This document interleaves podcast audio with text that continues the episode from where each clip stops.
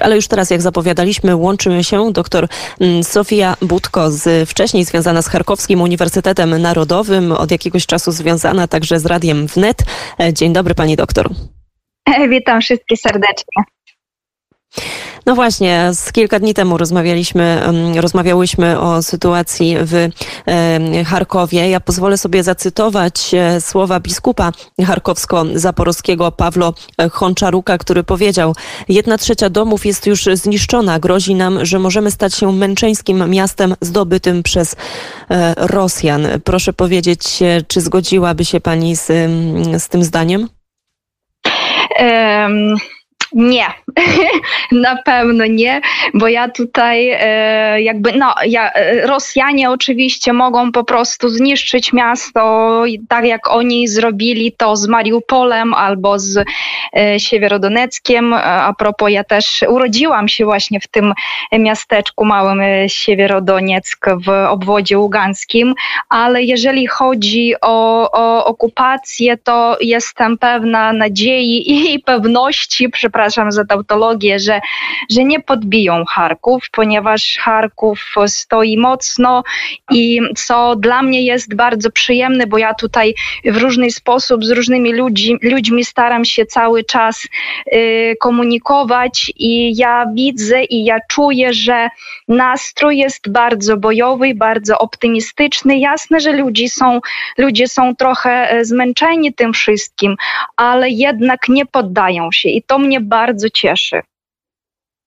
No właśnie, Charków e, to wyjątkowe miejsce dla, dla pani doktor, ale to też ogólnie wyjątkowe miasto na mapie Ukrainy. Przecież e, wiele teatrów, muzeów, e, fabryk, piękne parki, to pamiętamy, jak opisywała, jak nie, nie tylko pani, ale też inni korespondenci opisywali, jak ten Charków wyglądał jeszcze na samym początku wybuchu tej wojny. Proszę powiedzieć, jak miasto wygląda dziś, jakie są te refleksje, kiedy mówimy o tej skali zniszczeń, jak ona jest duża?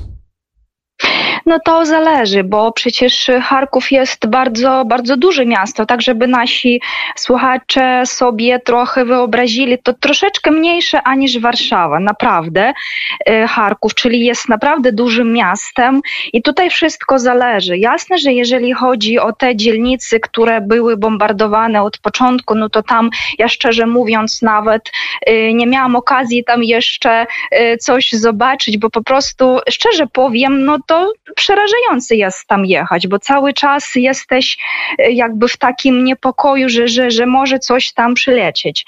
E, jeżeli chodzi o, o moją dzielnicę, no tutaj też e, widziałam na własne oczy też różne powiedzmy skutki tych uderzeń, ale też powiem, co mnie też cieszy, że bardzo szybko władze i jakby służby komunalne bardzo szybko likwidują skutki tych różnych zniszczeń, starają się jak najszybciej to wszystko posprzątać, e, odbudować i ludzie też cały czas coś naprawiają, remontują, więc no mniej więcej miasto żyje, e, tylko że jasne, że jak e, każdą, w każdej nocy, jak po prostu tutaj rakiety latają nad głowami, no to jasne, że tych zniszczeń trochę, trochę jest, niestety. I na pewno mm, sytuacja trudna, ale w Pani głosie słychać e, ogromną nadzieję i taki pozytywny przekaz. I tak też było niemalże z każdą korespondencją też na początku e, wybuchu tej rosyjskiej agresji na Ukrainę. Za moment jeszcze zapytam o sytuację humanitarną i jak zawsze e, zaapelujemy też o pomoc, która cały czas jest bardzo potrzebna. a Tak naprawdę z każdym tygodniem przedłużający, przedłużającego się konfliktu ona potrzebna jest jeszcze bardziej.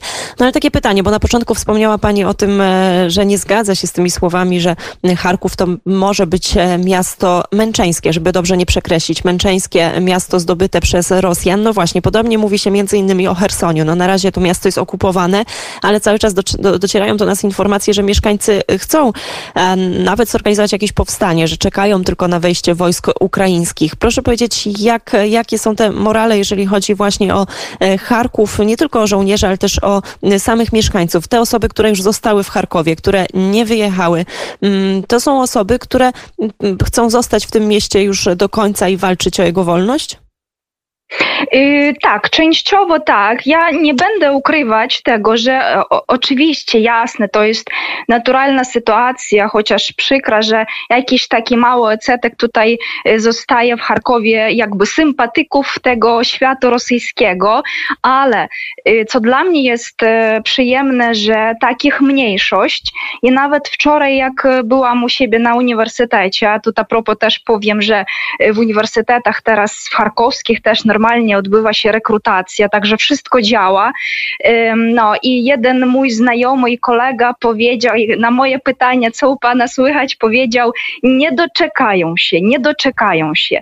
I taki nastrój y, teraz dominujący, ja bym tak powiedziała. Nie wiem, może to moje jakieś subiektywne wrażenie, ale naprawdę, naprawdę ze wszystkimi ludźmi, z którymi się spotykałam w ciągu tego tygodnia ostatniego, no to y, w większości słyszałam tylko takie opinie, takie nastroje, że, że miasto się nie poddaje i um, tutaj Charków to jest takie miasto, tutaj zawsze były kozacy, takie miasto, które lubi wolność i jakby e, taki duch ten e, miłości do wolności, no on tutaj naprawdę panuje.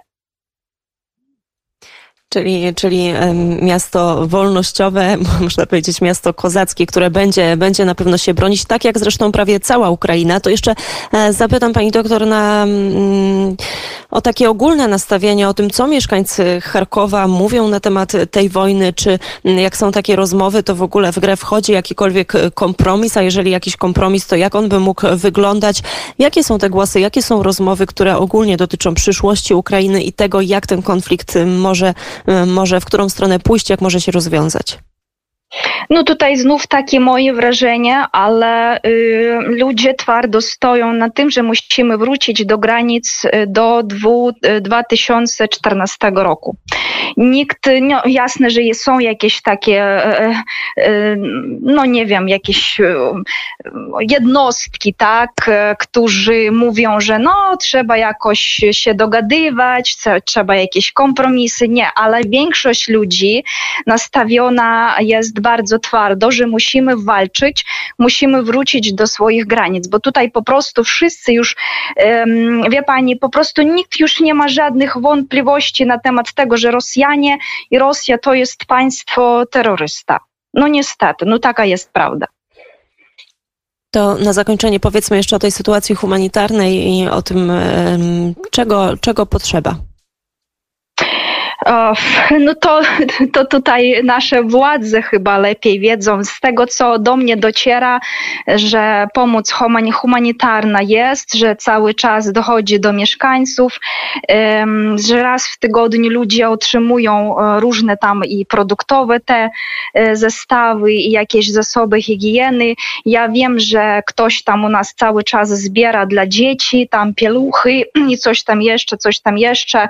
No cały czas, no to jest niestety taka prawda, że, że potrzebujemy wszystkiego, y, ale i z innej strony to bardzo dużo otrzymujemy tej pomocy i z, i z krajów europejskich, i, i z różnych organizacji, także no mniej więcej na razie dajemy sobie radę z pomocą, z pomocą całego świata. A tak jak tutaj mogę tylko powtórzyć to, co mówią e, nasi, e, nasi też i prezydent, i, i, i wszyscy, że potrzebujemy na razie razie broni. Przepraszam, że tak trochę w, in, w inną stronę, ale no, taka jest prawda, bo tutaj nawet też e, powiem, jak e, otrzymaliśmy te wiadomości o Krymie przedwczorajsze, e, wie pani, takie było podekscytowanie u wszystkich, bo no to jest coś takiego, co podnosi po prostu nasz duch i tego naprawdę potrzebujemy. I ja myślę, że cały świat tego potrzebuje, wreszcie tego zwycięstwa.